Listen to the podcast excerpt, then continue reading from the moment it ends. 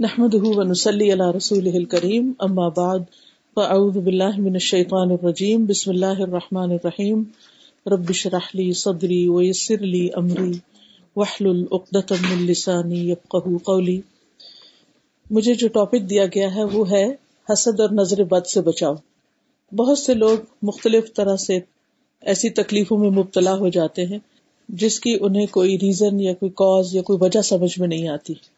تو بہت ضروری ہے کہ ہم اس چیز کی حقیقت کو سمجھیں کہ ہمارا دین اس کے بارے میں کیا کہتا ہے۔ جہاں تک حسد کا تعلق ہے تو وہ ہم سب جانتے ہیں کہ اٹ ایگزٹ اس کا وجود ہے۔ اور انسان کی جب پیدائش ہوئی تھی آدم علیہ السلام کی، تو سب سے پہلے تو ابلیس نے آدم علیہ السلام سے حسد کیا تھا اور ان کو سجدہ کرنے سے انکار کیا تھا۔ اس کے بعد ہم دیکھتے ہیں کہ آدم علیہ السلام کے بیٹوں میں حابیل اور کابیل جو دو بھائی تھے ان کے بیچ میں ایسے ہی جذبات پیدا ہو گئے تھے جس کی بنا پر جو سب سے پہلا قتل تھا دنیا میں وہ حسد ہی کی وجہ سے ہوا تھا کہ قابیل جو تھا وہ حابیل سے حسد کرتا تھا۔ حسد ہوتا کیا ہے؟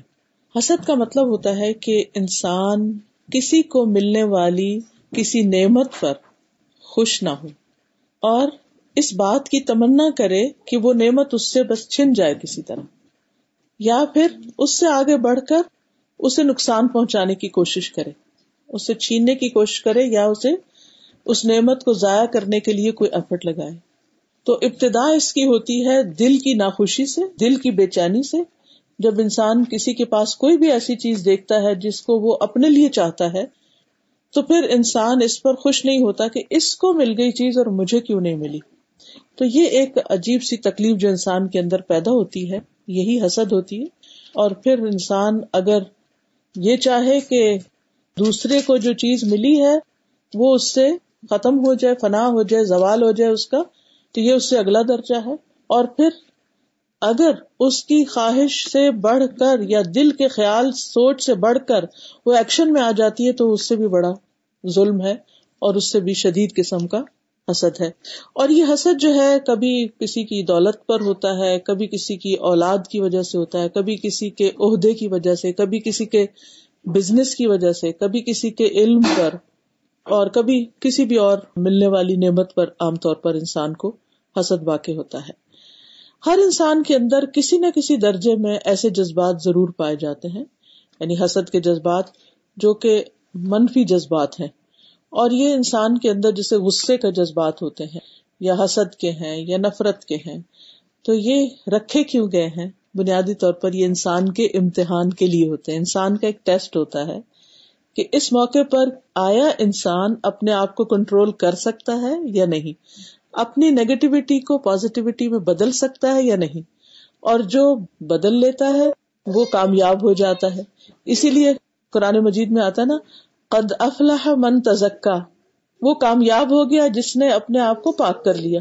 یعنی اپنے دل کو، اپنے خیالات کو، اپنے جذبات کو منفی رجحانات سے، ٹرینڈ سے صاف کر لیا۔ اور یہ نہیں کہ ایک دفعہ کیا تو اس کے بعد دوبارہ نہیں کچھ ہوگا، دوبارہ پھر اٹیک ہو سکتا ہے، پھر اٹیک ہو سکتا ہے۔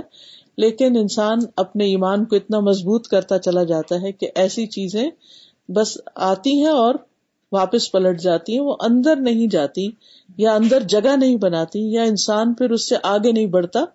بس جیسے روزانہ ہی ہم نہاتے ہیں، اگر تو پھر اگلے دن پھر میلے ہوئے ہوتے ہیں، یا گھر کی ڈسٹنگ صفائی ہوتی ہے، پھر دوبارہ ڈسٹ پڑ جاتی ہے، تو ایسے انسان کے دل پر بھی گرد و غبار پڑتا رہتا ہے۔ کبھی ایک منفی چیز کا، کبھی دوسری کا۔ تو بنیادی طور پر حسد جو ہے، یہ دل کی بیماری ہے۔ یعنی جس انسان کو یہ لاحق ہوتا ہے، اس کا دل بیمار ہوتا ہے۔ اور دل کے اندر ایسی تکلیف ہوتی ہے کہ جس کی وجہ سے انسان نہ اپنی نعمتوں کو انجوائے کر سکتا ہے اور نہ ہی کسی اور کی نعمت کو دیکھ کر خوش ہوتا ہے۔ یعنی اس کے اندر خوشی نہیں ہوتی۔ ایسا انسان کبھی بھی خوش نہیں رہ سکتا۔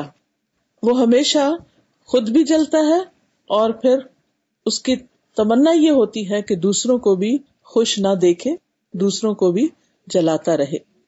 اور پھر حسد کے جو درجے ہیں، جس میں ایک تو یہ ہے کہ دوسرے کی نعمت ختم ہونے کی آرزو کرنا چاہے خود کو نہ ملے، دوسرے یہ ہے کہ دوسرے کی نعمت ختم ہونے کی آرزو کرنا اور اس چیز کو خود حاصل کرنے کی یعنی یہ چیز اس سے نکل جائے اور مجھے مل جائے۔ جیسے بنی اسرائیل میں جب جادو کا بہت رجحان ہوا تھا، تو وہ کس چیز کے لیے استعمال ہو رہا تھا؟ جیسے سورت البقرہ کے شروع میں ہی آتا ہے، پہلے ہی پارے میں، کہ و تب اما تتل شیاتین والا ملک سلیمان وما کفر سلیمان ولاکن شیاتین کفر یو المون الناس سحر کہ شیاتین جو تھے، وہ لوگوں کو جادو سکھاتے تھے۔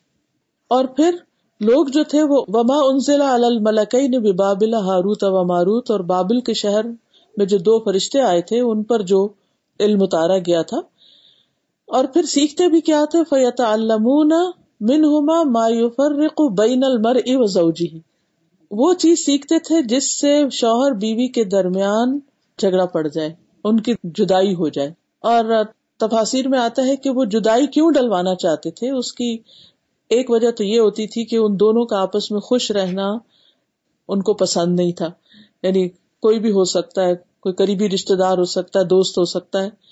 تو اس کے لیے کہ یہ دونوں الگ ہو جائیں اور یہ خوش نہ رہے دوسرا، یہ ایک اور وجہ یہ بتائی جاتی ہے کہ یعنی ایک شخص کی بیوی کو اس سے جدا کر کے پھر دوسرا شخص خود اس سے شادی کرے۔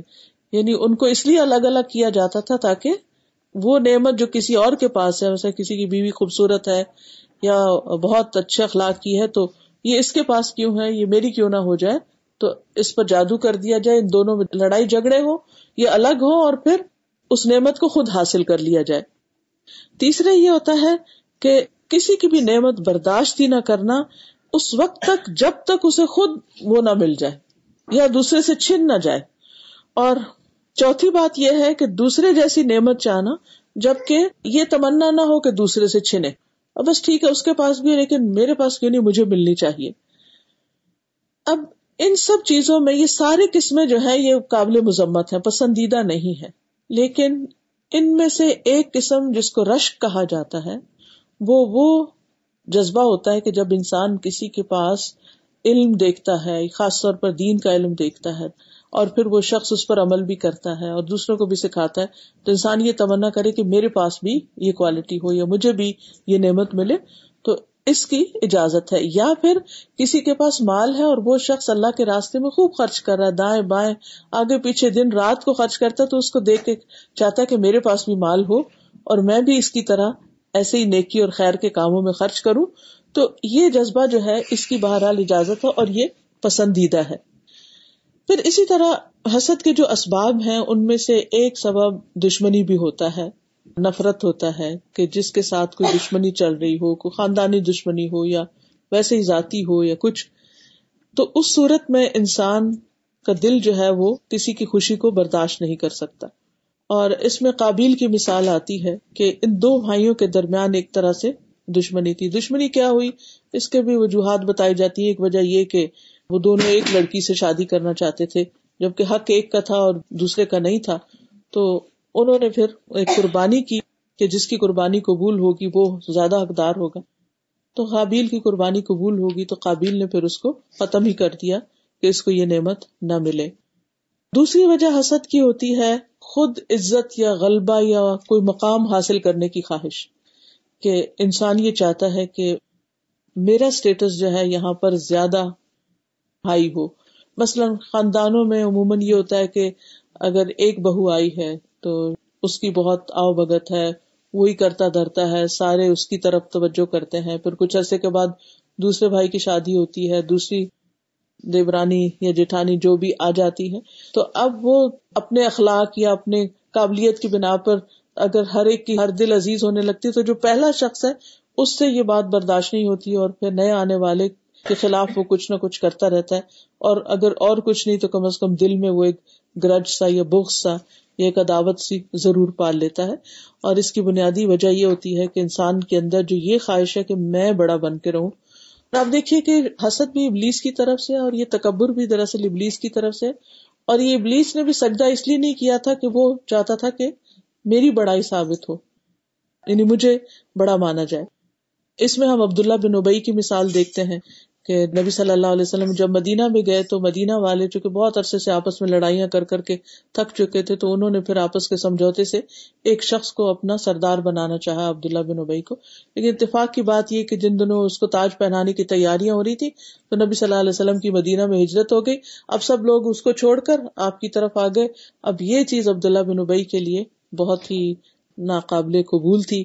اور وہ آخر تک پھر نبی صلی اللہ علیہ وسلم کے خلاف کسی نہ کسی طرح سازشیں کرتا رہا اور کبھی الزام تراشی آپ کے گھر والوں پر اور کبھی کسی اور طریقے سے۔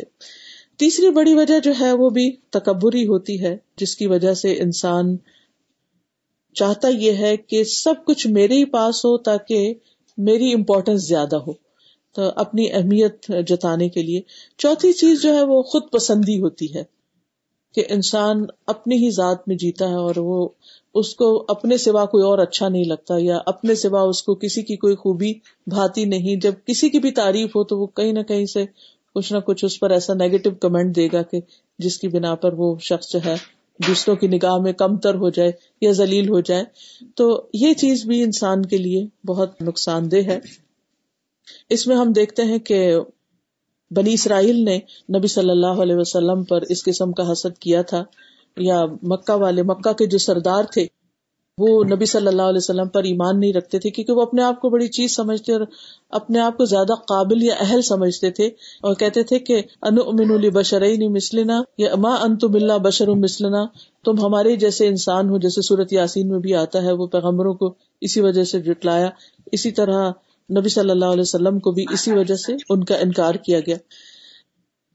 پھر اسی طرح یہ ہے کہ بعض اوقات انسان کو یہ ڈر اور یہ خوف، یہ انسیکیورٹی ہوتی ہے۔ ایک اور وجہ انسیکیور فیل کرنا کہ اگر کسی اور کو زیادہ امپورٹینس مل گئی یا کسی اور کو دولت زیادہ مل گئی یا کسی اور کو عہدہ زیادہ مل گیا، تو پھر میں اپنے وہ سب کام نہیں کر سکوں گا یا میرے جو مقاصد ہیں وہ پورے نہیں ہو سکیں گے یا جو میں اچیو کرنا چاہتا ہوں وہ نہیں ہو سکتا۔ اس میں ہم دیکھتے ہیں کہ یوسف علیہ السلام کے بھائیوں کی مثال بھی آتی ہے کہ وہ اپنے والد کی توجہ چاہتے تھے، لیکن یوسف علیہ السلام کی شکل و صورت اور اس کے علاوہ ان کا جو اخلاق اور طور طریقہ تھا، وہ اپنے والد کے لیے زیادہ پسندیدہ تھا۔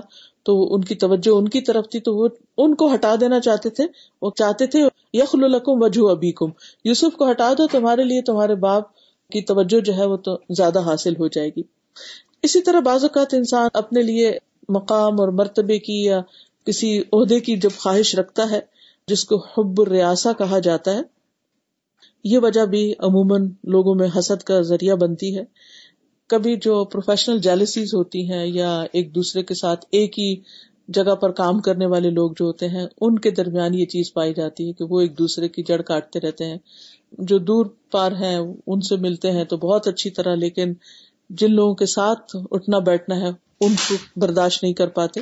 اسی طرح کچھ لوگوں کا حال ہی ہوتا ہے کہ وہ ان کے اندر ایک شہ یا دل کی تنگی یا ایک نفس کی خباست ہوتی ہے۔ انتہا درجے کے جلس طبیعت کے ہوتے ہیں کہ وہ کہیں کسی کے ساتھ کچھ بھی نہیں دیکھ سکتے۔ یعنی کہ کوئی اپنا ساتھی یا کچھ کہیں بھی کسی کے کوئی نعمت دیکھیں گے تو وہ ان کو پسند نہیں آئے گی۔ اور حسد جو ہے یہ اصل میں ایک خیال کی شکل میں ہوتی ہے۔ یعنی انسان کے دل میں خیال جنم لیتا ہے اور پھر وہ جڑ پکڑتا ہے اور پھر وہ بڑھتا چلا جاتا ہے اور پھر وہ گرو ہوتا چلا جاتا ہے۔ تو جہاں تک خیال آنے کا تعلق ہے تو اس پر پکڑ نہیں ہے۔ یعنی خیال کسی کو بھی آ سکتا ہے کسی کے بارے میں، یا انسان کو رشک آ سکتا ہے، یا انسان کے دل میں کسی کی نعمت دیکھ کے ایک ہوک اٹھ سکتی ہے کہ میرے پاس کیوں نہیں۔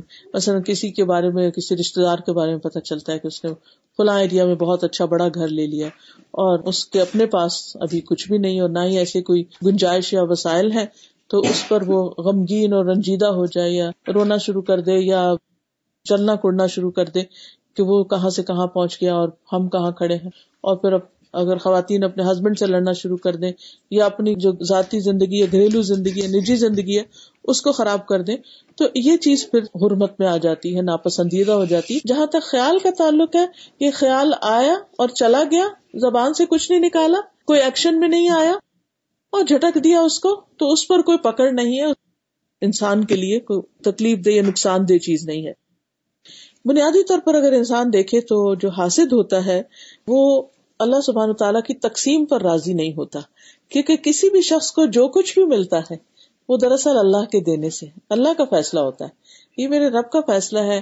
جس کو چاہے اولاد دے، جس کو چاہے نہ دے، جس کو چاہے گھر دے، جس کو چاہے نہ دے، جس کو چاہے بہت اچھا کاروبار اس کو ترقی کروا دے، جس کو نہیں تو اس کے عزن سے ہے رسک اس کے ہاتھ میں ہے، اولاد اس کے ہاتھ میں ہے، علم اس کے۔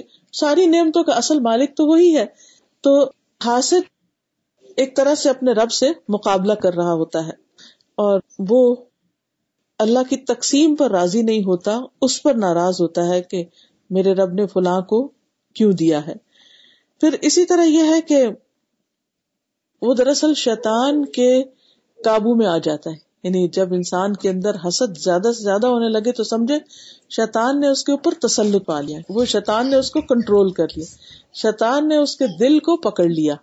اور اب وہ اس سے باہر نہیں نکل سکتا۔ تو یہ ایسے ہی ہے کہ جیسے کوئی کسی کو قید کر لے یعنی کسی کو گریب کر لے اور پھر اس کو وہاں سے نکلنے نہ دے۔ تو شیطان چونکہ انسان کا دشمن ہے، وہ ہر دم یہ چاہتا ہے کہ انسان جو ہے خوش نہ رہے۔ یہ کوئی انسان کسی دشمن کے لیے چاہتا ہی نہیں کہ دشمن اس کا خوش ہو، اس کی خوشی اس کو بری لگتی ہے۔ تو شیطان تو اللہ نے قرآن میں کہا ہے کہ ان لکم ادو مبین، وہ تمہارا کھلا کھلا دشمن ہے، اس کی دشمنی میں کوئی شک ہی نہیں ہے۔ تو اس لیے پھر انسان جب یہ سوچے کہ اچھا اگر میرے دل میں ایسے خیالات ہیں تو اس کا مطلب یہ ہے کہ پھر میں نے اپنا آپ یعنی اپنا گھر ابلیس کے لیے کھول دیا کہ اب وہ آ کے قیمتی ترین چیز جو دل ہے، اس پر قبضہ کر لے۔ تو نبی صلی اللہ علیہ وسلم نے بیسیکلی اس چیز سے واضح الفاظ میں منع کیا ہے کہ انسان کسی کے ساتھ حسد کرے، آپ نے فرمایا لا تحاسدو ولا تباغسو نہ ایک دوسرے سے حسد کرو، نہ ایک دوسرے سے بغض رکھو۔ بغض ہوتا ہے کینا یعنی دل میں نفرت رکھنا۔ نہ قطع رحمی کرو رشتے داروں سے مت کاٹو اور اللہ کے بندو بھائی بھائی ہو جاؤ۔ اسی طرح جہاں حسد آتا ہے اور وہ جڑ پکڑتا ہے تو وہاں سے ایمان نکلنے لگتا ہے یعنی ایمان میں کمزوری واقع ہونے لگتی ہے۔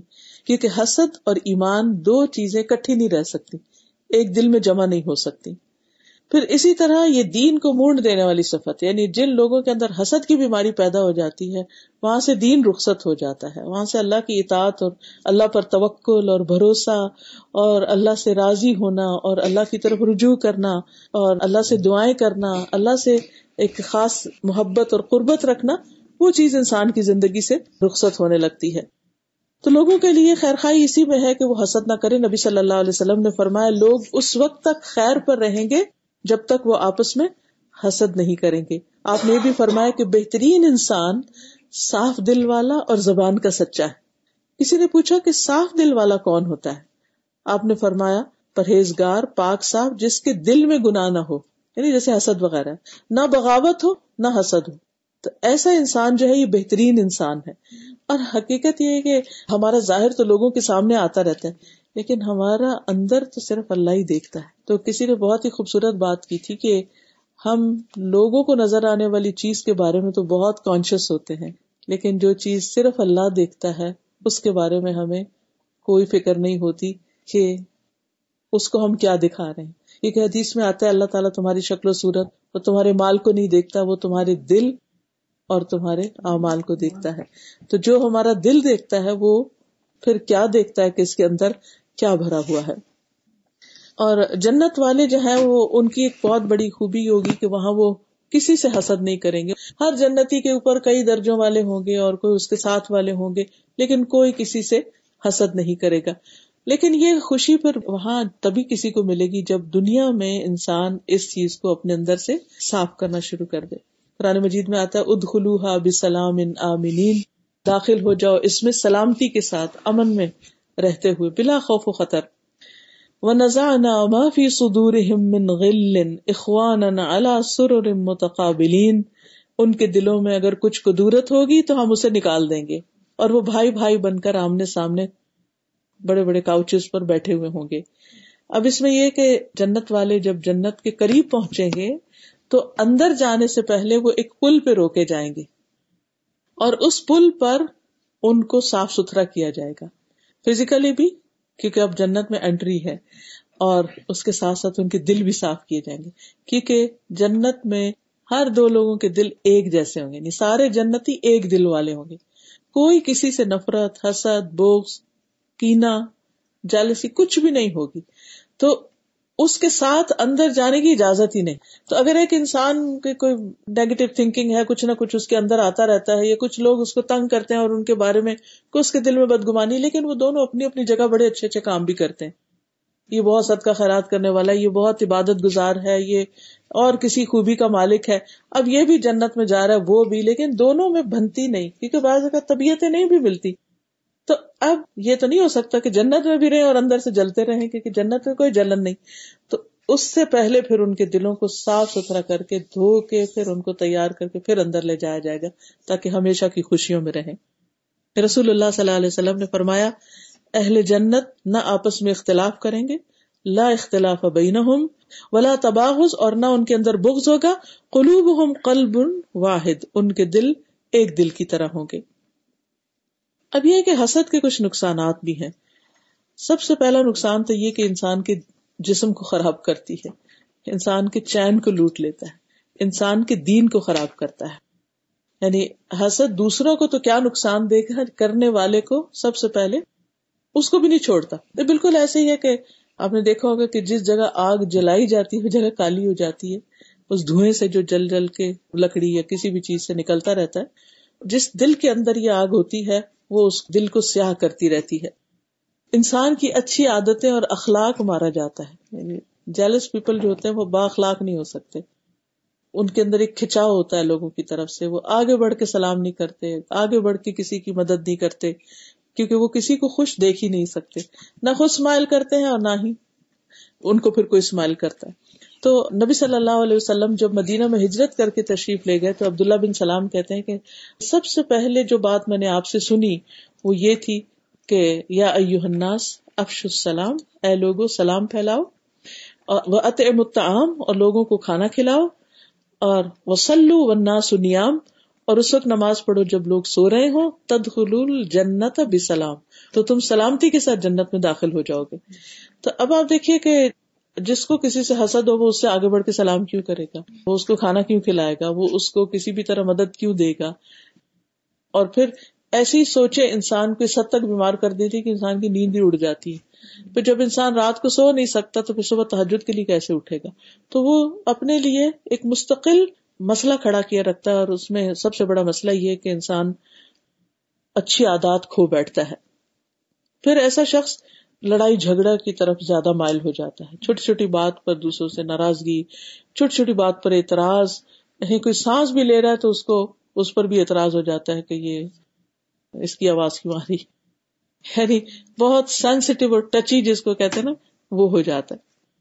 پھر اسی طرح یہ کہ سب سے بڑی نقصان تو یہ کہ نیکیاں انسان کی ضائع ہونی شروع ہو جاتی ہیں۔ کیونکہ حسد کی وجہ سے انسان غیبت بھی شروع کر دیتا ہے، چغل خوری شروع کر دیتا ہے، تانے دینے شروع کرتے ٹانٹ کرنا شروع کر دیتا ہے۔ اب یہ ساری چیزیں وہ ہے کہ جب آپ کسی کو دکھ دے رہے ہیں، اذیت دے رہے ہیں، تو آپ کی نیکیاں جو ہیں وہ اس کی طرف ٹرانسفر ہو رہی کیونکہ قیامت کے دن آپ کوئی اور چیز بدلے میں نہیں دے سکیں گے، آپ کو اپنی نیکیاں ہی دوسرے کو دینی ہوگی۔ اس کے بعد دوسری چیز ہے نظر بد. تو تھوڑا سا نظر بد کے بارے میں بھی جان لیتے ہیں، حسد کے تو ہم سمجھ گئے کہ یہ ایک دل کی بیماری ہے اور انسان کے اندر کی جلن کڑن اور یہ دین کو بھی برباد کرتی ہے صحت کو بھی، اور تعلقات کو بھی، اور اخلاق کو بھی. بہت ہی بری چیز ہے. اللہ سبحان تعالیٰ ہم سب کو اس سے پناہ میں رکھے. دوسری چیز جو ہے وہ نظر بد ہے. نظر جو ہے، اس کے بارے میں ابن القیم کہتے ہیں، یہ حاصل اور نظر لگانے والے کے نفس سے نکلنے والے تیر ہوتے ہیں. یعنی اس کا تعلق حسد سے بھی ہوتا ہے نا، کہ جو حسد کرنے والا ہے، جب وہ منہ سے کچھ نہیں بول سکتا، ہاتھ سے کچھ نہیں کر سکتا، کسی چیز چھین نہیں سکتا، تو پھر وہ اپنی نظروں کے ذریعے جو اس کی نیگیٹیوٹی ہے، وہ دوسرے میں ٹرانسفر کرتا ہے۔ اور جس سے حسد کیا جا رہا ہوتا ہے، پھر جا کے وہ اس پہ کبھی لگ جاتا ہے، کبھی خطا ہو جاتا ہے۔ جیسے کوئی بھی تیر ہوتا ہے نا، کبھی وہ لگ جاتا ہے، جا کے نشانے پہ کبھی نہیں لگتا۔ اب یہ ہے کہ اگر دوسرا شخص آگے سے پروٹیکٹڈ ہے، اس نے دعائیں پڑھ رکھی ہیں، اس نے آیت الکرسی اور آگے میں انشاءاللہ کچھ دعاؤں کا بھی ذکر کروں گی۔ اگر وہ ذکر کرتا ہے تو اللہ کے فضل سے ذکر جو ہے وہ ایک محفوظ قلعے کی طرح تو وہ قلعے میں بند ہے۔ کوئی اس کے اوپر وار کرتا ہے، چاہے نگاہوں سے ہی کر رہا ہو یا باتوں سے، وہ اس تک نہیں پہنچتا، وہ واپس چلا جاتا ہے یا ختم ہو جاتا ہے۔ پھر نظر کا لگنا جو ہے یہ برحق ہے۔ نبی صلی اللہ علیہ وسلم نے فرمایا، بخاری کی روایت ہے کہ العین حق، نظر لگنا برحق ہے۔ یعنی بعض لوگ کہتے ہیں، لو، اب نظر ہی لگتی چلی جائے گی اور آنکھوں سے کیا ہوتا ہے؟ نہیں، اگر ہمارے دین نے ہمیں بتا دیا نا، نبی صلی اللہ علیہ وسلم نے بتا دیا تو وہ وہی سے ان کو پتا چلا ہے۔ انہوں نے کسی یونیورسٹی سے کوئی ریسرچ کر کے نہیں بات معلوم کی کہ جس کو کوئی جٹلا دے، کیونکہ دنیا میں تو جو معلومات ہوتی ہیں وہ ایک آتا ہے تو دوسرے کو ریفیوٹ کرتا ہے اور وہ دوسرا پہلے کو کرتا ہے، لیکن جو وہی کے ذریعے علم ہمیں ملا، اس کو ہم ریفیوٹ نہیں کر سکتے، اس کا ہم انکار نہیں کر سکتے۔ تو نبی صلی اللہ علیہ وسلم نے فرمایا کہ نظر لگنا جو ہے، یہ کیا ہے؟ برحق ہے۔ اور پھر یہ بھی یاد رکھیے کہ نظر اس وقت لگتی ہے جب انسان کسی کے سامنے آتا ہے۔ یعنی غائبانہ نظر نہیں لگتی۔ مثلاً اگر آپ یہاں بیٹھ کے پاکستان میں کسی کے بارے میں کوئی خبر سنے کہ اس کو کچھ بہت بڑی کوئی چیز مل گئی ہے، تو آپ یہاں سے سوچے کہ کیوں ایسا ہوا ہے؟ تو حسد تو ہو سکتا ہے، مگر نظر وہاں نہیں پہنچے گی آپ کی۔ نظر کسی کو اسی وقت لگتی ہے جب کوئی کسی کے سامنے آتا ہے۔ پھر اسی طرح یہ ہے کہ کبھی کبھی نظر اللہ کے عزن سے نہیں اللہ کا عزن ہوتا ہے تو کوئی بیمار ہوتا ہے، اللہ کا عزن ہوتا ہے تو کسی کی موت آتی ہے۔ تو نظر کے تاثیر اس حد تک ہوتی ہے کہ انسان بیمار بھی پڑ سکتا ہے حتیٰ کہ موت بھی آ سکتی ہے اس کو۔ یعنی اتنی شدید چیز ہے یہ۔ کبھی انسان کو یہ کمزور کر دیتی ہے۔ کبھی انسان جو ہے وہ اچانک کسی حادثے کا شکار ہو جاتا ہے یعنی اس کے کئی ایک نقصانات بتائے گئے ہیں۔ صحیح حدیث میں آتا ہے، رسول اللہ صلی اللہ علیہ وسلم نے فرمایا، اللہ کی قضاء اور قدر کے بعد نظر بد ہی میری امت کے اکثر لوگوں کی موت کا سبب بنتی ہے۔ یعنی بہت سے لوگ نظر کی وجہ سے جیسے بیمار ہو جاتے ہیں یا ان کو اچانک کوئی تکلیف ہو جاتی ہے، تو یہ آپ صلی اللہ علیہ وسلم نے اس کی بھی خبر دی ہے۔ کہ یہ پاسبل ہے۔ ایک اور حدیث میں آتا ہے کہ نظر بد آدمی کو قبر میں اور اونٹ کو ہانڈی میں پہنچا دیتی ہے یعنی کہ جانوروں کو بھی نظر لگتی ہے، گھروں کو بھی لگ سکتی، باغوں کو لگ سکتی ہے، مختلف چیزوں کو لگ سکتی۔ پھر حسد کے سبب بھی نظر لگتی ہے۔ ابن قیم کہتے ہیں کہ حسد نظر بد کو لگانے کا اصل ہے۔ کبھی انسان اپنے آپ کو بھی نظر لگا دیتا ہے یعنی جیسے آئینے میں دیکھا ہے یا اپنے بچے کو بھی لگا دیتا ہے، وہ اگرچہ حسد کی وجہ سے نہیں ہوتا، لیکن انسان کے اندر ایک اس طرح کے جذبات پیدا ہو جاتے ہیں کہ جس کی وجہ سے نگاہ جو ہے وہ دوسرے تک جا پہنچتی۔ کبھی بغیر ارادے کے بھی اور کچھ لوگوں کی طبی فطرت کی وجہ سے بھی نظر لگ جاتی ہے یعنی ویری کرتا ہے۔ کچھ لوگوں کی نظر زیادہ لگتی ہے اور کچھ لوگوں کی کم لگتی ہے۔ یعنی یہ بھی فیکٹر میں شامل ہے۔ لیکن تاثیر میں دونوں جو ہیں وہ ایک جیسی ہی ہے یعنی حسد کی وجہ سے لگے یا ویسے لگے، اثر دونوں کا ہی ہو جاتا ہے۔ پھر اسی طرح دونوں کے جو نکلنے کا مقام ہے وہ دل ہی ہے یعنی دل کے خیالات۔ اور دل سے نگاہ کے ذریعے وہ خیالات یا وہ چیز جو ہے وہ ٹرانسفر ہوتی ہے۔ اور یہ اس کو کہا جاتا ہے نگاہ کی چنگاریاں۔ جیسے آگ کے اندر سے چنگاری نکلتی ہے نا، آگ جیسے لکڑی کی ہے ویسے۔ تو یہ نگاہ کی چنگاریاں ہوتی ہیں۔ کبھی ایک واقع کے رونما ہونے سے پہلے بھی لگ جاتی ہے۔ اسی لیے کہتے ہیں کہ اپنے جو پلانز ہیں یا ارادے ہیں، وہ بہت لوگوں کے ساتھ مت ڈسکس کرو، کیونکہ اس میں رکاوٹ آ جائے گی۔ حدیث ہے، یہ کال ہے کہ اپنے منصوبوں کی تکمیل یا ان کی کامیابی تک رازداری سے کام لو۔ یعنی ان کو بہت اوپن نہ کرو۔ اور یہ چیزیں ہماری روایات میں بھی کچھ نہ کچھ شامل ہیں۔ آپ نے دیکھا ہوگا کہ پہلے یہ ہوتا تھا کہ اگر کوئی لڑکی پریگنٹ ہوئی ہے، خاص طور پہ پہلی دفعہ، تو وہ ان کو یہ کہتے تھے بڑے کہ کسی کو ذکر نہیں کرنا۔ کیونکہ بعض لوگوں کو حسد ہوتا ہے، ویسے ہی۔ تو اسی طرح یہ ہے کہ کبھی انسان کو کسی کے ایسے خاص منصوبے کا پتہ چلتا ہے کہ وہ خود چاہتا تھا کہ وہ کام کرے۔ لیکن اسے پتا چلتا ہے کہ وہ تو فلاں نے شروع کر دیا۔ جیسے پروفیشنل جیلسیز وغیرہ میں بھی بعض اوقات ہوتا ہے۔ تو ایسی صورت میں بھی نظر لگ جاتی ہے۔ پھر اسی طرح یہ ہے کہ نظر بد کی دو اور قسمیں بھی ہیں اور وہ ہے انسان کی نظر اور دوسری ہے جن کی نظر۔ یعنی انسانوں کی نظر کے علاوہ جنات کی نظر بھی ہوتی ہے۔ اور اسی لیے جب ہم واش روم میں جاتے ہیں اور خاص طور پہ کپڑے وغیرہ بدلتے ہیں، تو اس میں دعا سکھائی گئی ہے، کیونکہ جنوں کی نظر بھی برحق ہے۔ وہ بھی ہماری طرح کی ایک مخلوق ہے ام سلمہ کہتی ہیں کہ نبی صلی اللہ علیہ وسلم نے ان کے گھر میں ایک لڑکی دیکھی، جس کے چہرے پر نظر بد کی وجہ سے کالے کالے دھبے پڑ گئے تھے۔ جیسے وہ چھائیاں نہیں ہمارے کہتے، چھائیاں پڑ گئی ہیں۔ تو نبی صلی اللہ علیہ وسلم نے فرمایا کہ اس پر دم کرو کیونکہ اس کو نظر بد لگی ہے۔ ہوتا یہ ہے کہ وہ جو ریز ہوتی ہیں، وہ ہمارے اثر انداز ہوتی ہیں، تو ہماری باڈی کے اندر کیمیکل ریئیکشن وغیرہ ہوتے رہتے ہیں۔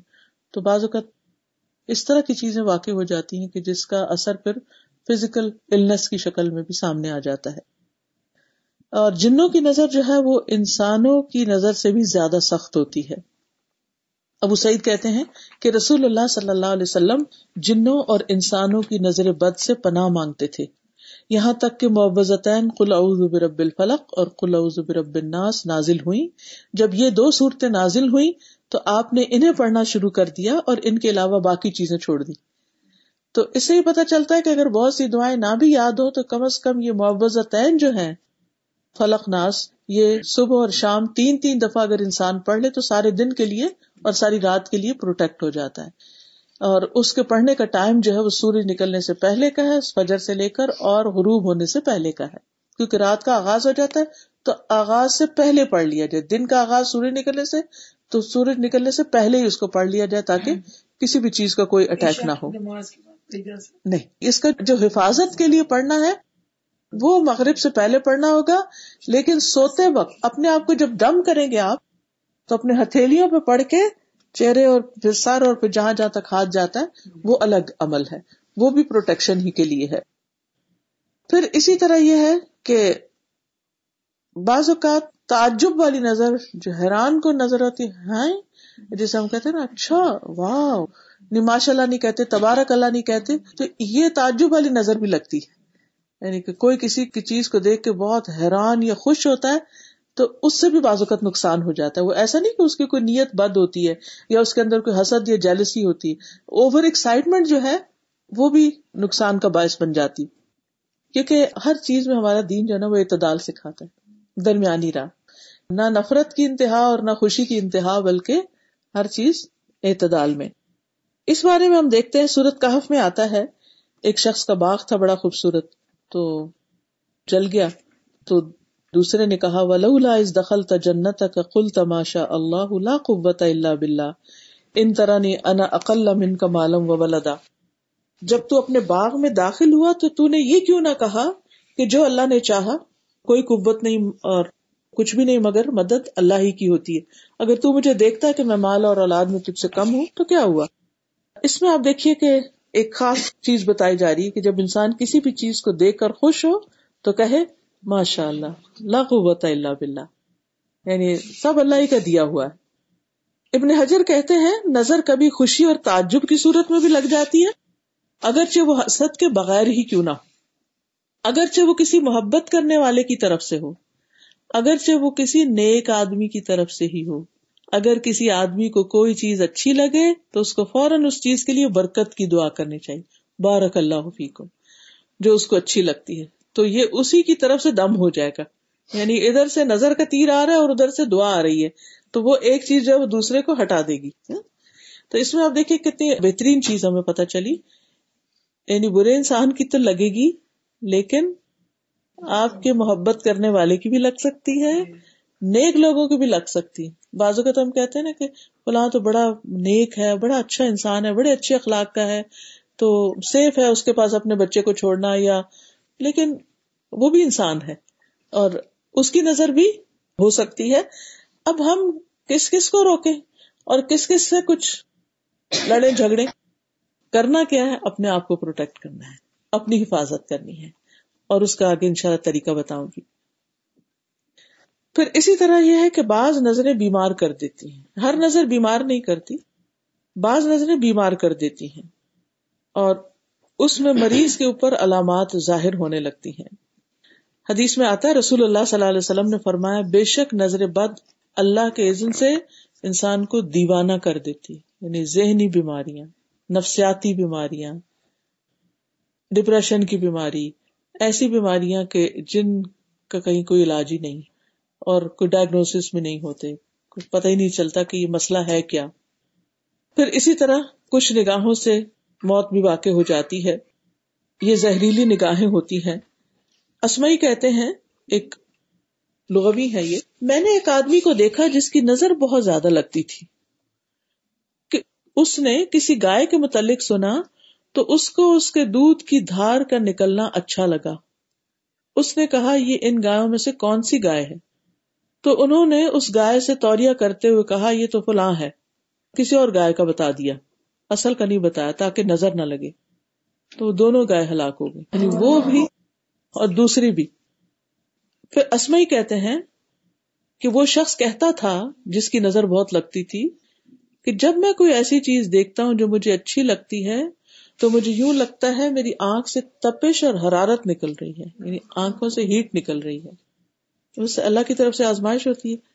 پھر اس معاملے میں یہ یاد رکھنا چاہیے کہ یہ بھی صرف اللہ کے عزن سے ہی لگ سکتی، ورنہ نہیں لگتی، چاہے کسی کی بھی ہو۔ یعنی نہ کسی کے اندر کمال ہے کہ کوئی کہ میری آنکھوں میں تو فٹ ہے وہ کچھ، میں جا کے جس جس سے مجھے نفرت ہے، اس کو تو میں کچھ کر کے آتا ہوں۔ نو وے کوئی کچھ نہیں کر سکتا جب تک کہ اللہ کا عزن نہ ہو۔ جی۔ ماں اصاب من مصیبت اللہ بزن اللہ وہ میں امم بلّہ یاد قلبہ جو مصیبت آتی ہے، اللہ کے عزن سے آتی ہے۔ اور جو شخص ایمان لے آتا ہے اللہ پر، اللہ اس کے دل کو ہدایت بخش دیتا ہے۔ اور اللہ ہر چیز کو جاننے والا ہے۔ تو انسان یہ سمجھتا کہ اللہ کے عزن سے ہوئے، اللہ کا فیصلہ ہے۔ دوسری بات یہ کہ یہ تقدیر کا حصہ ہوتی ہے یعنی کہ ہماری قسمت میں اگر کچھ تکلیفیں لکھی ہوئی ہیں، تو پھر وہ چیز واقع ہو جاتی ہے۔ اور اگر نہیں، تو کوئی جو مرضی کر لے، نہیں ہو سکتا۔ نبی صلی اللہ علیہ وسلم نے فرمایا، نظر لگنا برحق ہے۔ اگر کوئی چیز تقدیر پہ غالب ہو سکتی ہے تو وہ نظر بد پھر ازکار اور تلاوت کی کمی کی وجہ سے لگتی ہے۔ یعنی جب کہیں سے کوئی تیر آتا ہے اور آگے بچاؤ کا سامان نہیں، کوئی ڈھال نہیں، تو وہ جا پڑتا ہے اس پر۔ اور اسی طرح صبح شام کی حفاظت کی دعائیں جو ہیں، وہ بھی بہت ضروری ہے پھر اسی طرح یہ ہے کہ بعض اوقات آزمائش بھی ہوتی ہے۔ امتحان ہوتا ہے انسان کا۔ کہ انسان کسی یعنی اس نے تلاوت بھی کی، اس نے دعائیں بھی پڑھ لی اس نے پروٹیکشن کے سارے کام بھی کر لیے، لیکن اس کے باوجود پھر بھی تکلیف پہنچ گئی۔ تو یہ اللہ تعالیٰ نے دراصل اس شخص کو ایک امتحان میں ڈالنا تھا، اس کو ٹیسٹ کرنا تھا، اس لیے اس تک یہ چیز آ گئی۔ اس لیے انسان یہ نہ سوچے کہ پھر کیا فائدہ حفاظت اختیار کرنے کا یہ دعا پڑھنے کا، جب لگنی ہے تو لگ جائے گی، نہیں تو نہیں۔ نہیں، اس میں یہ ہے کہ اس کا فائدہ یہ ہے کہ ان شاء اللہ پروٹیکشن بھی ہوگی لیکن کبھی ایسا بھی ہوتا ہے کہ آپ نے فلو شاٹس لگوائے ہوتے ہیں اس کے باوجود فلو ہو جاتا ہے۔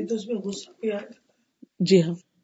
اب یہ کہ جو جسمانی بیماریاں ہوتی ہیں وہ عام طور پر کیا ہوتی ہیں؟ اس میں چہرے کے داغ دھبے وغیرہ جیسے نبی صلی اللہ علیہ وسلم نے اس بچی کو چھائیاں دیکھ کے کہا تھا کہ اس کو نظر لگی ہے۔ بچوں کا بلا وجہ رونا وداؤٹ اینی ریزن کھا بھی لیا سو بھی لیا سب کچھ کر لیا۔ روئے جا رہے روئے جا رہے روئے جا رہے چپ نہیں کر رہے۔ اور انسان کو سمجھ ہی نہیں آتی بات کا تو آپ نے دیکھا ہوگا۔ اب سب نے جو بچے پالے ہیں، تو کبھی کبھی ایسا فیز آ جاتا ہے کہ ماں بھی تنگ آ جاتی ہے اور اٹھا کے پھینک دیتی ہے اچھا جاؤ رو لو پھر تم۔ تم کسی چیز سے بہل ہی نہیں رہے، چپ ہی نہیں ہو رہے، وجہ بھی نہیں بتاتے۔ تو بنیادی طور پر وہ ان کے اندر ہی کوئی ڈسٹربینس ہوتی ہے۔ حضرت عائشہ کہتی ہے کہ ایک مرتبہ نبی صلی اللہ علیہ وسلم تشریف لائے، تو ایک بچے کے رونے کی آواز سنی۔ آپ نے فرمایا، یہ بچہ کیوں رو رہا ہے؟ کیا تم نے اس کو نظر بد کا دم نہیں کیا؟ نہیں کروایا یعنی کہ اس کو دم کرو کیونکہ یہ نفسیاتی طور پر ڈسٹرب ہے۔ پھر بچوں کی کمزوری یعنی کھانے پینے کے باوجود ان کی صحت نہیں بنتی، کمزور ہی کمزور۔ اسما بنتے امیس کہتی ہیں کہ نبی صلی اللہ علیہ وسلم نے اسما بنتے امیس کو کہا کہ میں اپنے بھائی کے بیٹوں کو، جعفر جو تھے، آپ کے کزن تھے، ان کے جسموں کو دبلا پتلا دیکھتا ہوں۔ کیا ان کو کھانے پینے کو نہیں ملتا؟ ان کو فکر و فاقہ ہے کچھ؟ تو انہوں نے کہا کہ نہیں، انہیں بہت جلد نظر بد لگ جاتی ہے۔ آپ نے فرمایا انہیں دم کرو۔ تو انہوں نے آپ صلی اللہ علیہ وسلم کے سامنے چند کلمات پڑھے۔ تو آپ نے فرمایا ان سے تم ان کو دم کرو۔ یعنی یہ کلمات پڑھ کے۔ پھر اسی طرح بعض اوقات انسان کے اندر نفسیاتی امراض پیدا ہو جاتے ہیں۔ بعض اوقات انسان اونچائی سے گر پڑتا ہے۔ یعنی مقام کی اونچائی ہو یا پھر ویسے فزیکلی کہیں چڑھا ہوا ہے، اچانک نیچے آ گرتا ہے۔ حدیث میں آتا ہے، نبی صلی اللہ علیہ وسلم نے فرمایا کہ بسا اوقات ایسا ہوتا ہے کہ وہ اونچی جگہ پر چڑھتا ہے، پھر وہاں سے گر پڑتا ہے۔ ایک اور حدیث میں آتا ہے مسند احمد کی کہ یہ اوپر چڑھنے والے کو پھسلا دیتی ہے یعنی سلپ کروا دیتی ہے۔ کبھی شدید بیماری بھی لگ جاتی ہے اور انسان کی جان خطرے میں پڑ جاتی ہے۔ عبداللہ بن عامر کہتے ہیں کہ عامر بن ربیہ اور سہل بن حنیف دونوں غسل کرنے کے ارادے سے نکلے اور دونوں کوئی اوٹ تلاش کر رہے تھے۔ تو سال نے اپنا اون کا جبا اتارا یعنی کوٹ اتارا۔ عامر کہتے ہیں کہ جب میں نے اسے دیکھا تو میری نظر اس کو لگ گئی۔ وہ پانی میں اتر کے نہانے لگ گیا۔ میں نے پانی میں اس کے بڑبڑانے کی کچھ آواز سنی۔ میں اس کے پاس آیا۔ تین دفعہ آواز دی، اس نے کوئی جواب نہیں دیا۔ پھر میں نبی صلی اللہ علیہ وسلم کے پاس آیا اور ساری بات بتائی۔ آپ تشریف لائے اور پانی میں داخل ہو گئے۔ کہتے میں ابھی بھی آپ کے پنڈلیوں کی سفیدی دیکھ رہا ہوں۔ آپ نے اس کے سینے پہ تین دفعہ ہاتھ مارا، پھر یہ دعا دی اللہ اذهب انہ حرہا و بردہا و وصبہا اے اللہ، اس کی گرمی، سردی، بیماری، لاغری دور کر دے۔ پھر کھڑے ہوئے اور فرمایا، جب کسی کو اپنے بھائی کا کوئی وجود یا مال پسند آئے، تو اس کے لیے برکت کی دعا کرے۔ اس سے یعنی نظر نہیں لگے گی، کیونکہ نظر کا لگ جانا برحق ہے۔ اسی طرح کچھ اور علامتیں بھی ہیں۔ سر دکھنا، بغیر کسی وجہ کے۔ بخار کا ہو جانا، کبھی کندھوں میں درد ہونا۔ اس طرح کا کہ جیسے کوئی جلن ہو۔ یعنی کہ یوں لگے جیسے دو کندھوں کے بیچ میں جیسے کسی نے کوئی گرم چیز رکھی ہوئی ہے۔ یعنی ایک تو ہوتی ہے درد اور ایک ہوتی ہے درد کے ساتھ ایک برننگ فیلنگ جلن سی پھر اسی طرح نیچے والے حصے میں پیٹ کے نیچے والے حصے میں درد کا ہونا۔ قرآن سنتے ہوئے جمائیاں آنا۔ سننے میں یا پڑھنے میں قرآن میں دل نہ لگنا نا۔ اسی طرح ٹھنڈک میں بھی گرمی لگنا۔ اور کبھی الٹا کہ گرمی میں ٹھنڈک لگنے لگ جانا۔ بالوں کا اچانک گرنا شروع ہو جانا۔ پوری پوری لٹیں جو ہیں وہ اترنا شروع ہو گئی ہیں۔ فوکس کھو دینا، فوکس نہ ہونا۔ کبھی وزن کا اچانک کم ہو جانا۔ بھوک نہ لگنا۔ کبھی چیز کو حفظ، یاد نہ کر سکنا۔ یعنی بچے ہوتے ہیں نا، حفظ رہا قرآن حفظ کر رہے ہوتے ہیں۔ کبھی آپ نے ایکسپیرینس کیا ہوگا۔ کرتے کرتے جا کے کسی ایک سپارے پہ ایسا اٹکتے ہیں، آگے نہیں بڑھ پاتے۔ بعض تو بچے چھوڑ ہی دیتے ہیں اور بعض رو دھو کے اور پھر دوبارہ کبھی شروع کرتے ہیں۔ پھر اسی طرح اسکن ڈیزیز پھر نیند کا کم آنا، تنہائی پسند ہو جانا، اس سے ملنے کو دل نہیں، رونے کی خواہش، بلا وجہ رونا، بغیر کسی ریزن کبھی صرف جسمانی اور کبھی روحانی، جسمانی دونوں چیزیں کٹھی ہو جاتی ہیں۔ اور اس میں خاص طور پر لوگوں میں جا کے نہ بیٹھنا مردم بیزار ہونا، کسی سے میل ملاد پسند نہ کرنا، پھر اس طرح ہسبینڈ وائف کے بیچ میں آپس کا تعلق ختم ہو جانا۔ یعنی فزیکل ریلیشن نہ ہونا، یا ویسے ہی آپس میں ایک دوسرے سے اچاٹ ہونے لگنا۔ مال میں برکت کا نہ ہونا۔ جس کام میں نظر لگی، اس کام سے دل اچاٹ ہو جانا۔ یعنی بازو کہتا ہے ایک انسان ایک چیز بڑی اچھی کر رہا ہوتا ہے، وہ اس کی ایکسپرٹیز ہوتی ہے کسی کو بیکنگ کا شوق ہے، کسی کو کسی چیز کا۔ اچانک ہی شوق کا ختم ہو جانا اور بیزار ہو جانا اس کام سے۔ اچھا لوگوں پہ شک کرنے لگنا کہ یہ مجھے گورتا ہے، یہ مجھے دیکھتا ہے۔ اس کی نظریں ایسی ہیں۔ یعنی لوگوں کے بارے میں منفی خیالات کا پیدا ہو جانا۔ پھر اسی طرح اس بات کا احساس ہونا کہ میں لوگوں کی وجہ سے کامیاب نہیں ہو پا رہا۔ یعنی لوگ مجھے آگے نہیں بڑھنے دے رہے۔ یعنی اس قسم کے منفی خیالات دل میں جم جانا۔ اب یہ ہے کہ بچا کیسے جائے۔ کیا اس شخص کا پتہ لگایا جائے کہ کون ہے ایسا جو مجھے نظر لگاتا ہے؟ بعض لوگ ایک دم آئیڈینٹیفائی ہو جاتے ہیں۔ سب ٹھیک تھا۔ اچانک بچے کو کچھ ہو گیا۔ اچانک کوئی چیز ایسی نقصان ہو گیا۔ تو اس وقت جو بھی کوئی ہو، وہ اپنے آپ کو خود بھی آفر کر سکتا ہے کہ بھائی، میں خوش ہو گئی تھی دیکھ کے یا مجھے اچھی لگی تھی یہ چیز۔ تو ہو سکتا ہے میری نظر ہو۔ تو پھر وہ وزو کا پانی اس کا لے کے تو جس انسان پر لگی ہو، نظر اس کے اوپر چھڑکا جا سکتا ہے۔ تو اس میں بچاؤ کے طریقوں میں سب سے پہلے تو یہ کہ انسان اللہ پہ بھروسہ کرے۔ کوئی چیز مجھے نہیں نقصان دے سکتی جب تک اللہ نہ چاہے۔ لہذا اللہ پہ توکل جو ہے نا اس کا سب سے بڑا علاج ہے۔ یعنی سن کے ساری باتیں تو انسان ہر وقت وہم نہ کرے، ہر چیز کے اوپر نظر کا ٹھپا نہ لگا دے یہ بھی نظر ہے، یہ بھی نظر ہے۔ نہیں، ہے ضرور، لیکن ہر چیز نظر کی وجہ سے نہیں ہوتی۔ تو انسان اللہ پر بھروسہ کرے، اس پر توکل کرے۔ اور یہ پڑھے، جب اسے ڈر یا کوئی خوف یا پریشانی لاحق ہو تو کہے، حسبی اللہ اللہ اللہ ہوا۔ علیہ توکل تو وہ رب العرش العظیم۔ میں نے اپنا معاملہ سارا اس کے سپرد کر دی کچھ نہیں ہوتا مجھے۔ پھر اللہ کی پناہ لینا۔ حضرت عائشہ سے روایت رسول اللہ صلی اللہ علیہ وسلم نے فرمایا، اللہ تعالیٰ سے نظر لگنے سے پناہ مانگو۔ یعنی اللہ سے یہ دعا کرنا کہ اللہ سبحان و تعالیٰ مجھے نظر سے بچانا، لوگوں کی نظروں سے محفوظ کرنا، کیونکہ نظر کا لگنا برق ہے۔ رسول اللہ صلی اللہ علیہ وسلم نے فرمایا، اللہ تعالیٰ فرماتا ہے، میرا بندہ اگر مجھ سے مانگتا ہے تو میں اسے دیتا ہوں۔ اور اگر وہ کسی دشمن یا شیطان سے میری پناہ مانگتا ہے تو میں اسے محفوظ بھی رکھتا ہوں۔ تو اس لیے اگر آپ کو یہ شک ہو کہ فلاں میرا دشمن ہے اور فلاں میرے سے حسد کرتا ہے اور وہ مجھے نظر لگاتا اور مجھے آگے نہیں بڑھنے دیتا، تو اس کے شر سے بچنے کی دعا اللہ سے کر لیں۔ اللہ مجھے اس کے شر سے بچا۔ پھر اسی طرح نعمت کو چھپا کے رکھنا۔ یعنی بہت زیادہ اس کو لوگوں کو نہیں بتانے کی ضرورت۔ ابو حرارا کہتے ہیں، نبی صلی اللہ علیہ وسلم فرمایا کہ تم اپنی ضرورتوں کو پورا کرنے کے لیے ان کو رازداری میں رکھ کر مدد حاصل کرو۔ بے شک ہر صاحب نعمت حسد کیا جاتا ہے۔ یعنی جس کے پاس بھی نعمت ہوگی، اس سے لوگ حسد کریں گے۔ پھر نعمتوں کے چھپانے کا مطلب یہ بھی ہے کہ انسان بہت زیادہ ذکر نہ کرے۔ آج کل آپ دیکھیں کتنا زیادہ ٹرینڈ ہو گیا۔ ادھر شادی ہوتی نہیں، ادھر تصویریں جو فیس بک پہ آ جاتی ہیں، واٹس ایپ پہ سب کے ساتھ شیئر ہو رہی ہوتی ہیں۔ اب تو لوگوں میں ہر طرح کے لوگ ہوتے ہیں۔ کچھ ایسے ہوتے ہیں جن کے اپنے بچوں کی شادیاں ناکام ہوتی ہیں، جو وہ کسی اور کو دیکھتے ہیں، یا کسی کے پاس اتنا پہننے کو نہیں ہوتا، ایسے ڈریسز نہیں خرید سکتے۔ تو وہ چیزیں دیکھ دیکھ کر پھر دوسروں کو اپنے اندر وہ جو ایک تکلیف سی اٹھتی ہے نا، ہوک اٹھتی ہے کہ میرے پاس کیوں نہیں؟ تو یہ چیزیں بھی دوسرے کو پھر نقصان دینے کا سبب ہو جاتی۔ تو یاد رکھیے کہ تصویر پر بھی نظر لگتی ہے۔ یعنی ایک تو ایک فزیکلی انسان سامنے اور ایک یہ۔ اسی لیے کئی لوگ جادو میں تصویر استعمال کرتے ہیں۔ یعنی وہ جس پہ جادو کروانا ہوتا ہے نا تو نجومیوں کے پاس تصویر لے جاتے ہیں اور پھر اس پہ خاص ٹارگیٹ کیا جاتا ہے۔ لیکن آپ کہہ رہی ہیں کہ دور سے نظر نہیں دور سے اس طرح نہیں لگتی کہ دیکھا نہیں اگر کسی کو۔ لیکن اگر تصویر دیکھ رہے ہیں تو اس پر بھی لگ سکتی ہے۔ اور یہ تو یعنی جادوگر جو ہوتے ہیں وہ باقاعدہ تصویر یا کپڑا منگاتے ہیں۔ یعنی کہ جو جسم سے اترا ہوا کپڑا ہوتا ہے نا یا بال منگاتے ہیں یا ناخن یا اس طرح کی چیز جو کسی کے بھی یعنی اس کے ساتھ کنیکٹ کر رہی ہو۔ پھر اسی طرح جب ہمیں پتا چل جائے کہ کچھ لوگ ہم سے حسد کرتے تو پھر ان سے انسان بچ کے رہے۔ رشتے داروں کے ساتھ انسان نہیں بچ سکتا، لیکن میل ملاپ انٹریکشن کم کرے۔ یعنی یہ نہیں کہ کاٹ کے رکھ دے، کم کرے۔ اور جو دوسرا سوشل سرکل ہے، اس میں انسان جب دیکھے کہ کوئی شخص جب بھی آپ سے ملتا ہے، آپ کو تانے یا کوئی ایسی باتیں سناتا ہے اور جس سے آپ بوجھل دل لے کے گھر واپس آتے ہیں، تو ٹھیک ہے، آپ کنارا کشی کر لیں، اچھے لوگوں سے ملے کہ جن کو مل کے دیکھیے، انسان دوست کیوں بناتا ہے تاکہ اکٹھے بیٹھ کے اپنے غم شیئر کرے ایک دوسرے کی مدد کرے ایک دوسرے کے لیے سپورٹ ہو۔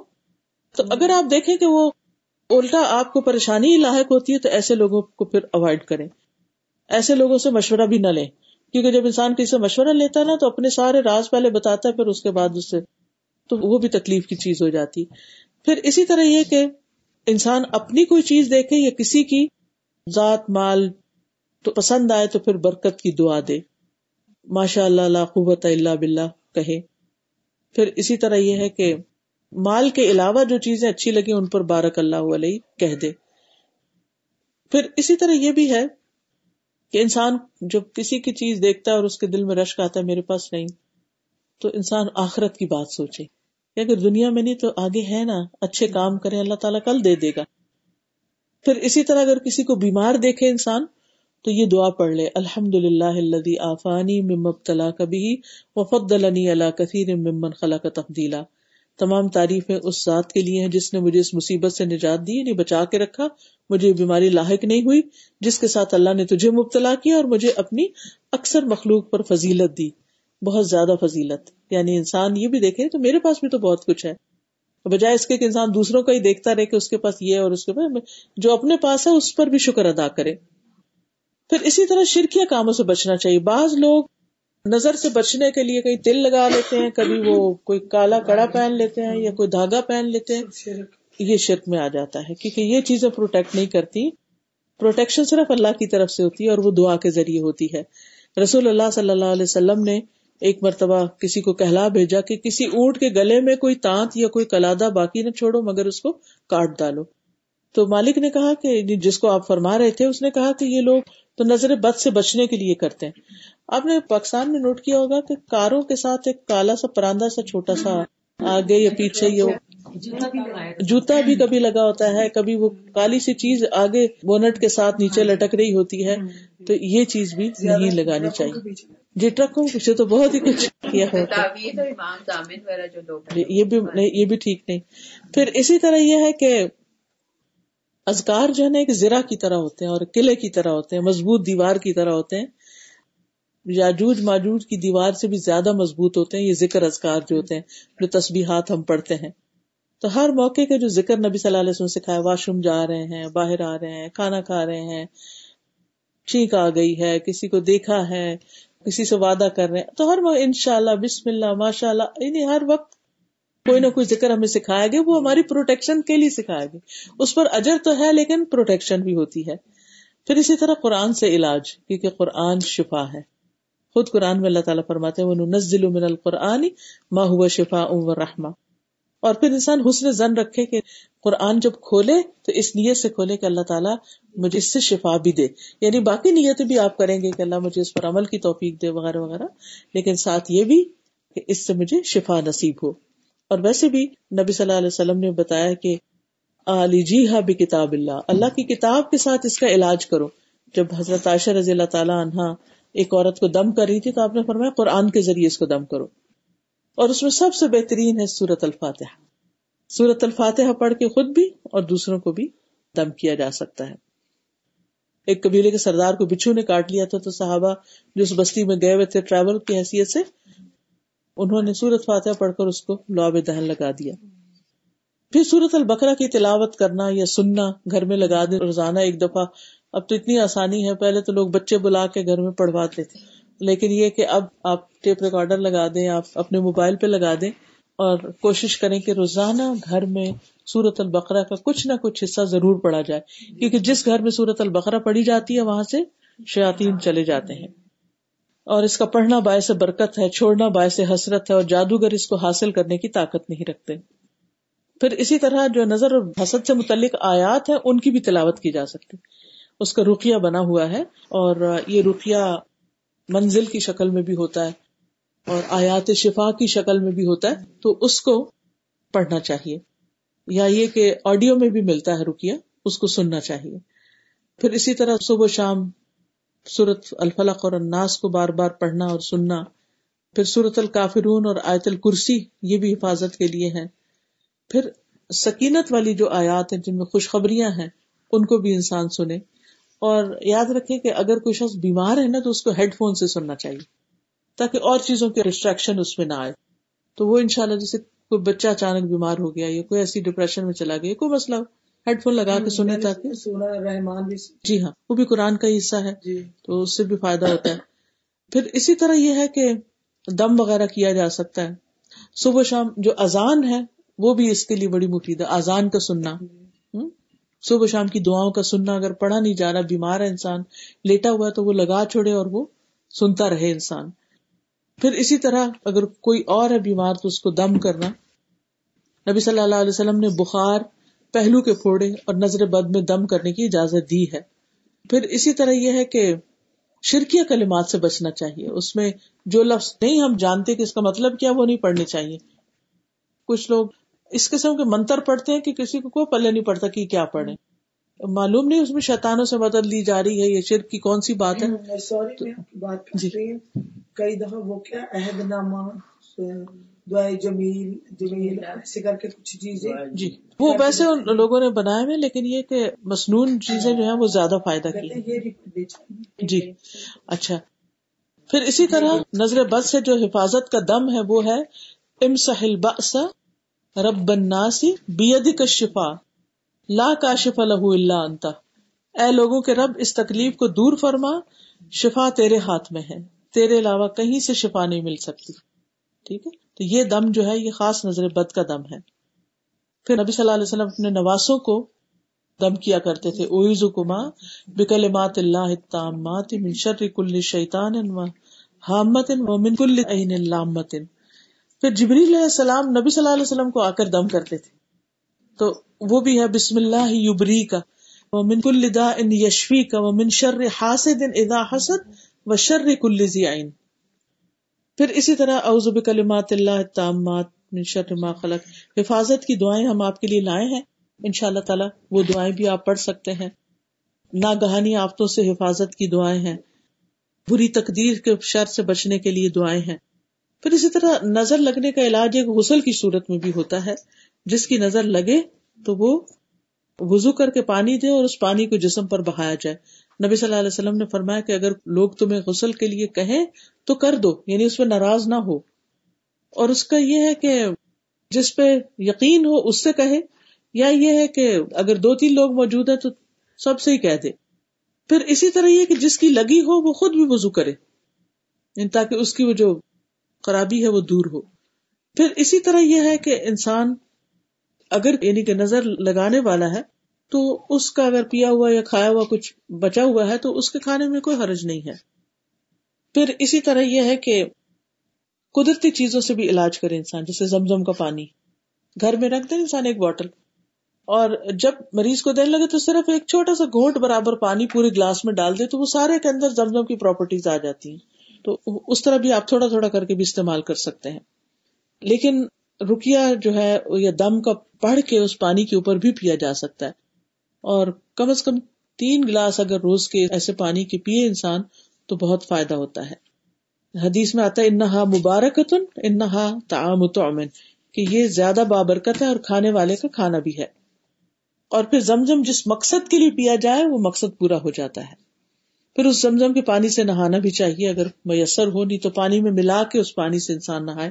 اور زیتون کے تیل کو استعمال کرے اپنے مساج وغیرہ میں۔ زیتون کا تیل پینا بھی چاہیے، کیونکہ اس سے بھی انسان کے اندر ایک سکون کی کیفیت پیدا ہوتی ہے۔ اور آپ نے فرمایا، زیتون کا تیل کھایا کرو اور اسے لگایا بھی کرو، کیونکہ وہ بابرکت درخت سے ہے۔ پھر اسی طرح یہ ہے کہ کلونجی کا تیل جو ہے، وہ بھی بہت فائدہ مند ہے۔ کہیں تکلیف ہو تو وہاں پر انسان اس کو لگا سکتا ہے۔ پھر اس طرح شہد کھانا کلونجی کے دانے صبح کے وقت لینا پانچ سے سات دانے کیونکہ اس میں شفا ہے۔ پھر کھجور پھر سنا مکی یہ پودا ہی ہوتا اچھا سنا مکی کے نام سے ملتا ہے۔ مکھی نہیں مکی مکہ سے۔ جی۔ کیونکہ حدیث میں آتا ہے کہ سنا مکی اور سنوت کو لازم پکڑو کیونکہ اس میں ہر بیماری کا علاج ہے سوائے موت کے۔ سنوت۔ سین نون واؤ تے۔ یا سنوت ہے یا سنوت ہے۔ سنوت۔ یہ میں نے دیکھا نہیں کبھی۔ پھر شہد جیتون کا تیل اور کلونجی کو ملا کے استعمال کرنے تینوں چیزیں اکٹھی کر لی جائیں۔ یہ ہر طرح کے روحانی زہروں سے جسمانی زہر کو نکالنے والے ٹاکسنس کو نکالتے ہیں۔ پھر ہجامہ کپنگ آپ میں سے کچھ لوگوں نے کبھی کرایا؟ ہجامہ کپنگ جی جی جی۔ تو وہ کپنگ جو ہے وہ بہت فائدہ مند ہے زہریلے مادے جسم سے نکالنے کے لیے۔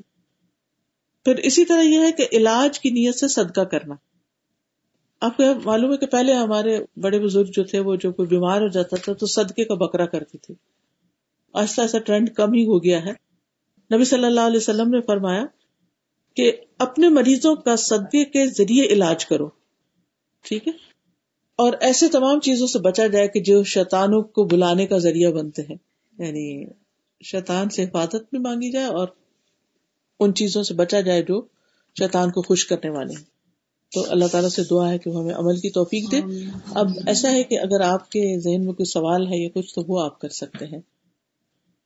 کچھ لوگ کہتے ہیں نا کہ جیسے نظر اگر یا کسی کو کوئی حسد کرتا لگ گیا تو وہ اس کے جی توڑ کے لیے جانا کہتے ہیں کہاں جانا؟ پیروں فکیروں کے پاس کوئی دعا شوا کرانی توڑ ہونا چاہیے نا۔ جی کسی نے جادو کر دیا تو اس کا توڑ کے لیے ہم قرآن کی آیتیں کر رہے ہیں وہ کرتے ہیں۔ ایسا ہے کہ جس شخص کے پاس خود علم نہیں پڑھ نہیں سکتا لاچار ہے مجبور ہے وہ تو کسی کی ہیلپ لے لے۔ لیکن یہ سوچنا کہ پیر کے پاس ہی علاج ہے یا کسی بزرگ کے پاس علاج ہے تو یہ ٹھیک نہیں۔ نبی صلی اللہ علیہ وسلم نے یہ دعائیں سب کو بتائی ہیں محبت خاص طور پر۔ پتھر سے بھی کچھ کرتے ہیں کہ پتھر ٹچ ہونا چاہیے کوئی مطلب مختلف پتھر ہوتے ہیں پتھر کا اثر۔ جی پتھر کا اثر نہیں یہ بھی یہ بھی ٹھیک نہیں ہے۔ یہ مطلب وہ ہے پتھر جان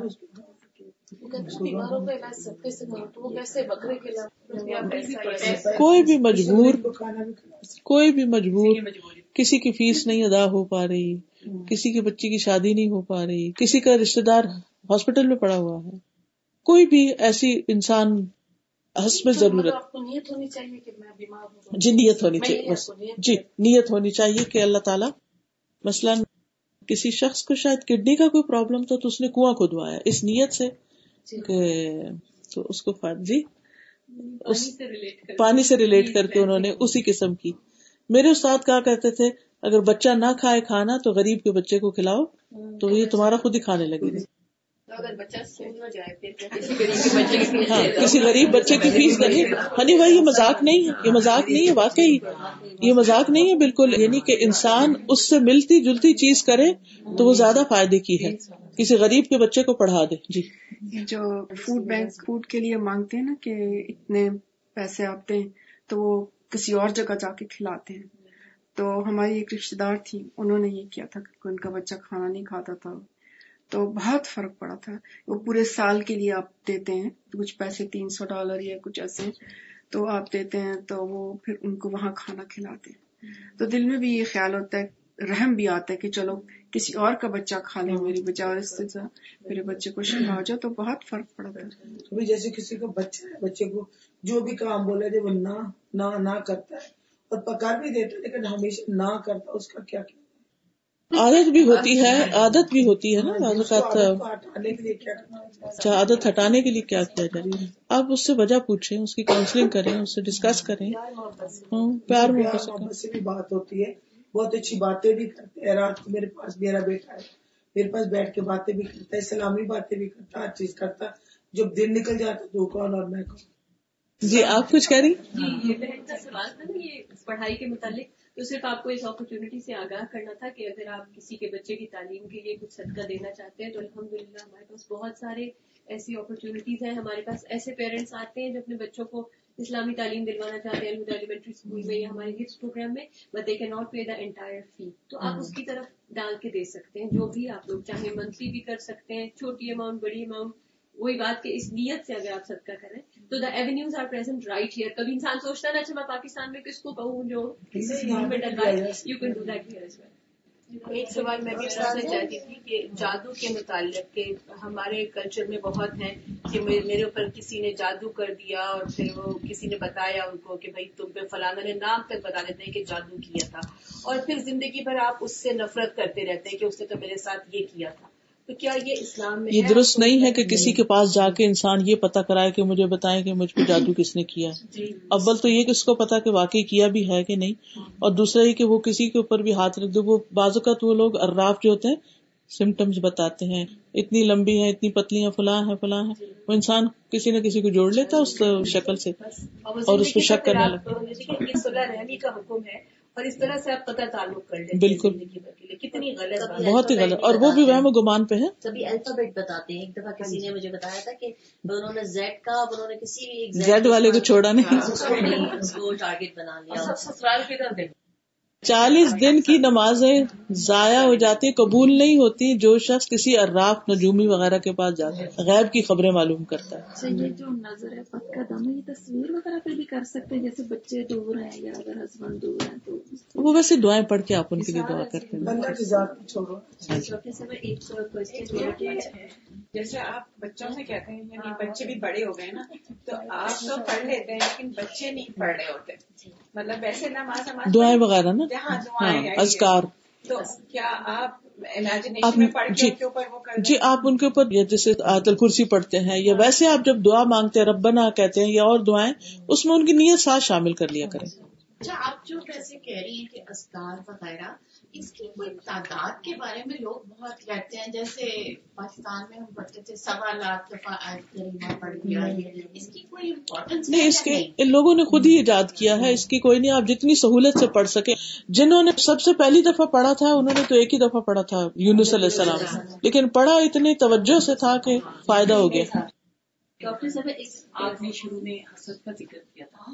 حسد اور حسرت اس میں ڈفرنس ہے. اس میں حسد تو جیلسی ہوتی ہے اور حسرت ریگریٹس ہوتے ہیں. مطلب اس میں اگر کسی سے حسرت ہو تو اس میں کوئی گناہ کیا تو یہ سی- ہاں کوئی حرج نہیں اس میں ایز لانگ ایز ہم زبان سے کچھ نہیں منہ سے نکالتے دل میں اگر جیسے رش کا آتا ہے کسی جی، کہ الحمد للہ کہ بھائی حسرت اچھا ہے۔ اور آفیت کے لیے وہ چیز اپنے لیے مانگ سکتا۔ ہے آفیت کے ساتھ رش کا ہوتا ہے کہ اچھائی میں تعریف کے طور پہ آپ کسی کو اچھا حسرت ڈفرینٹ حسرت اور ریگریٹس ہوتے ہیں۔ استاذہ نے آپ نے بکرے کا جو کہا وہ یہ کہتے ہیں نا کہ جب آپ کو کوئی بیماری بہت ایسی لگ گئی ہے تو جیسے جان کے بدلے جان کے بدلے جان جان دینا۔ کا صدقہ دے دیں تو اسے چکے جی کوئی حرج نہیں دے سکتے بتایا؟ مجھے یہ پوچھنا جی پوچھیں کہ منزل کا جیسے آپ کہہ رہے ہیں کہ منزل کا پانی آپ کسی نے مجھے کہا کہ منزل کا پانی پلاتے نہیں ہیں۔ گھر پہ چھڑک لو لیکن پی بھی سکتے۔ پینا چاہیے۔ اس پہ تو وہ ایک جاپنیز سے پتہ نہیں کون سے سائنٹسٹ کی بھی وہ جو زمزم کے پانی کے اثرات اور پھر دم والے پانی کے اوپر جو پانی کے اندر کیمیکل چینجز آئے۔ تو کوئی حرج نہیں پی سکتے ہیں۔ منزل کا یعنی کہ منزل کا۔ منزل کا سورت فاتحہ کا۔ جی جی تو- امام ابن قیم کہتے ہیں کہ میں مکہ گیا اور مجھے وہاں ایک ایسی بیماری لاحق ہو گئی کہ جس کا علاج کسی طبیب کے پاس نہیں تھا۔ تو ان کے دل میں یہ آیا کہ زمزم جو ہے حدیث میں آتا ہے کہ جس مقصد کے لیے پیا جائے۔ تو وہ کہتے ہیں کہ میں پیالے میں زمزم ڈالتا اور اس میں بے شمار دفعہ سورت فاتحہ پڑھ کے اس کو دم کر کے وہی پیتا۔ اور اسی سے مجھے شفا ہوگی یعنی ضروری نہیں کہ تعداد گنے۔ اب دو منٹ بیٹھ جائیں پانچ منٹ ہے پانچ منٹ بیٹھ جائیں۔ اور اس کے اوپر پڑھتے رہے پڑھتے رہے اور اس کے بعد اسی پانی کو دعا کر کے پی لیں چار مہینے رہتے حج کرنا تھے تو ان کے گردن میں بہت تکلیف ہو گئی تھی۔ تو انہوں نے بس یہ کرتے تھے کہ زمزم میں بھگوتے تھے اپنا وہ جو رومال پہنتے تھے تو بس وہ یوں رکھ لیتے تھے۔ عقیدہ ایسا تھا کہ کچھ عرصے میں ان کی تکلیف ہی ختم ہو گئی حالانکہ بہت تکلیف تھی ان کو بہت زیادہ۔ قضا نماز کے بارے پوچھنا چاہتی ہوں جیسے کہ فجر قضا ہو جاتی ہے۔ اٹھے تو پھر پڑھ ہاں جی۔ نہیں نہیں نہیں ٹائملی تو جب ہو گئی اس کو فوراً پڑھ لینا چاہیے۔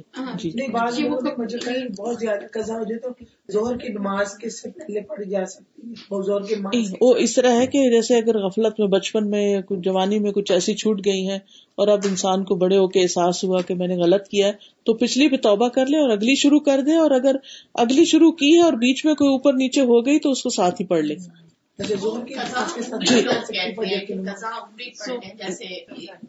اور رمضان کی پتہ نہیں آخری کون سی تاریخ کو اثر کے بعد یا پتہ نہیں کچھ؟ ٹھیک ہے۔ آپ جو بھی نماز فرض اس کے ساتھ اتنے ہی اور فرض پڑھ لیں تو وہ ایسا کوئی طریقہ قرآن و سنت میں تو نہیں بتایا گیا لیکن یہ کہ انسان ہمیشہ نوافل کی کثرت ہی رکھے کہ فرضوں میں اگر کوئی کمی ہوئی تو اس کے ساتھ پوری ہو جائے گی قضا ہوگی تو اثر سے پہلے پڑھ لیں۔ ظہر قضا ہوگی تو اثر سے پہلے پڑھ لیں ٹھیک ہے؟ یہ حفاظت کی دعاؤں کے کارڈ ہیں تو اگر یہ حفاظت کی دعائیں آپ پڑھ لیں تو انشاءاللہ بہت سی چیزوں سے محفوظ رہیں گے۔ اوکے سبحان اللہم و اللہ اللہ اللہ انت استغفرک و اطوب الیک السلام علیکم و رحمۃ اللہ وبرکاتہ